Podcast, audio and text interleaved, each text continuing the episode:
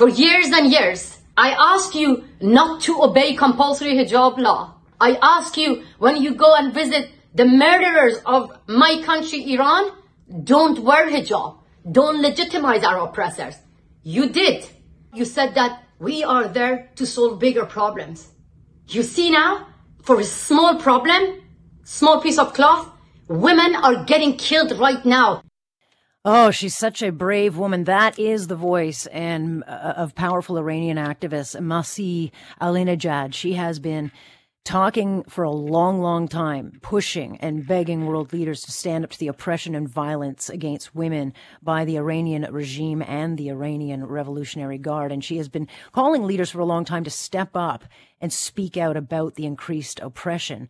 And certainly is speaking up now with Iran's streets erupting into some of the biggest protests that we have seen in years. And of course, this is over the murder of 22 year old Mahsa Amini, who was arrested by the morality police because she wasn't wearing her hijab right. She literally had a little bit of her hair sticking out. And that is why she was arrested and she was killed, even though the Iranian government says, no, no, she had a heart attack.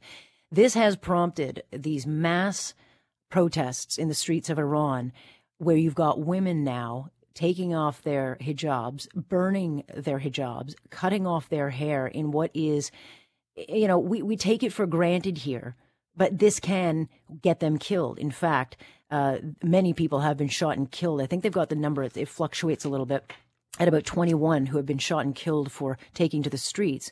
But some are looking at this, and, and certainly Masih Alinejad sees this particular protest as a turning point. Whether or not that happens, we will have to wait and see in the coming days, but it is nonetheless a very important point of our time. I want to bring into this conversation Marie, Miriam Mema Rasadeji. Sorry about that. She's a senior fellow with Macdonald Laurier Institute, founder and director of the Cyrus Forum. Thank you so much for joining us. Thank you. What do you make of this particular time? I mean, we have seen protests in Iran before. This one, um, some suggest that it's different. It is different. Uh, the level of anger, the level of participation, the level of determination by people from all worldviews and lifestyles for wholesale regime change is unprecedented. And mm. um, it's very important that the international community, that Canada, the United States, European nations, don't miss this historic opportunity because the more um, the Iranian people rise up like this, and the more the opportunity is not seized by the world to help them uh, transition away from this regime, um, the less we have a chance for that transition to be stable and peaceful. Um, the Iranian people are sacrificing not only for themselves and their own future, but really when Iran is a democratic nation the Middle East will be more secure and peaceful, and the world at large will just be um, much, much less threatened by the um, the evil of Islamic terrorism. Yeah, I mean, the president of the United States spoke out. It actually took a while for the prime minister to issue a statement, but he did issue a statement last night. But this is one of those things. I mean, we have a feminist government in this country. This is something that they should be taking a stand. And in fact, uh, the Iranian government has noticed uh, comments coming out of Canada, and I guess uh, said stay out of this. But the point is, we can't stay out of this. We shouldn't stand out, stay out of this. I had Kaveh uh, Shahrooz on this show yesterday saying, you know, we can take steps. Um, and, and, something that the Trudeau government could do is make clear, certainly uh, after what happened with Flight PS 752, with the murder of all those people on that plane. I mean, there is no mm-hmm. question that we could um, you know, designate the the army, uh, the Revolutionary Guard as terrorists. Uh, make sure that Iran knows we will not regulate uh, or normalize relations with the country. Um, would that help in your mind? Well, certainly. I mean, any any action that puts um, makes it very clear to not just the regime but also the people inside the country, the democratic nations um, mm-hmm. are seeing their courage, are seeing their determination, recognize that the current situation is not viable, it's not sustainable. This is not a regime that can continue to exist. Um, it, it's it's not just a symbolic action; it's it's a very very practical assistance to those people to keep going. Um, you know, countries like Canada need to see that it's not an act of charity when they speak out and, and stand on the side of demonstrators in a country like Iran. It's their own national security at, at, at stake. The more nations like Iran become democracies, the safer, mm-hmm. more secure um, Canada's own democracy is. And so, would a win um, would a win be accepted by the Iranian people if they just relax their laws on the hijab, or is this uh, a complete overthrow of the regime? I mean, what is success for this protest or this revolution? Success definitely means overthrowing this regime. There's no none of the goals of the people on the streets can be met by the government, the, the by the regime that's in power.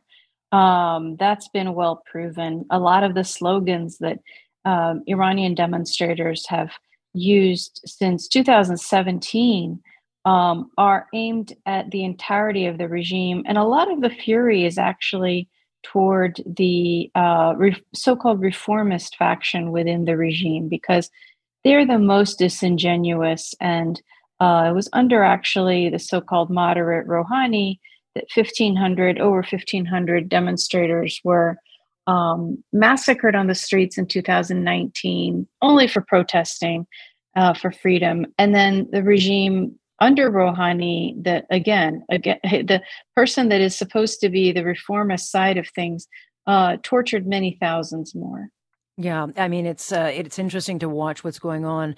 You know, interestingly, mm-hmm. uh, a, a, major Iranian star, uh, Hamoya Young Shajar, I'm not going to say this name right. Sorry about that. Shajarian, who there you go. He's son of late uh, master composer. So this is a family well known. I mean, they are kind of yeah. uh, very well known in Iran. The fact that they played a live uh, mm-hmm. a, a, live performance um, can't really be underestimated. That live performance was in was in Australia, uh, but yes, um, the diaspora is absolutely livid about this. Why? What What's the significance of that?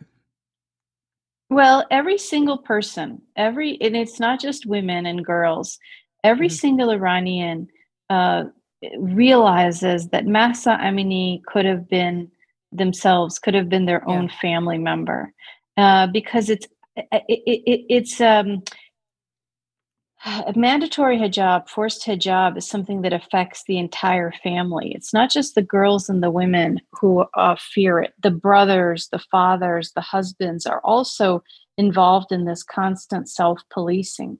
So um, when you see that a, a, an innocent 22 year old girl who was with her mm-hmm. family at the time, who was was not even you know daring to defy hijab, is uh, you know has her uh, skull crushed 10, 11 times. Um, by the regime it's just it's just becomes infuriating and this is also a lot about the truth telling that is happening i mean there may have been hundreds maybe even thousands of Mahsas before uh, this regime has killed thousands of, of, of Iranians. Yeah. But before, the fear was so much that uh, families themselves would be quiet about how their uh, family members were, were being killed. Yeah, it sounds like um, you know when you've got a family like that, uh, an upper profile family like that, who's able to get the whole crowd to start, you know, shouting "Death of Khamenei." It's it's going to be noticed, and so maybe we'll see more and more of that happening. But mm-hmm. I think a mm-hmm. lot of uh, women in Iran look at this and say, "Look, if you can put the value of a hijab over a woman's life." Um, you know, it's got to change. Mm-hmm. Nonetheless, it's a fascinating time in history, and we'll continue to watch it. Thank you very much so much for your time. Thank you so much. That is Maryam Memara, Memarisadehji is uh, with the Macdonald Laurier Institute, also former director of the uh, Cyrus Forum.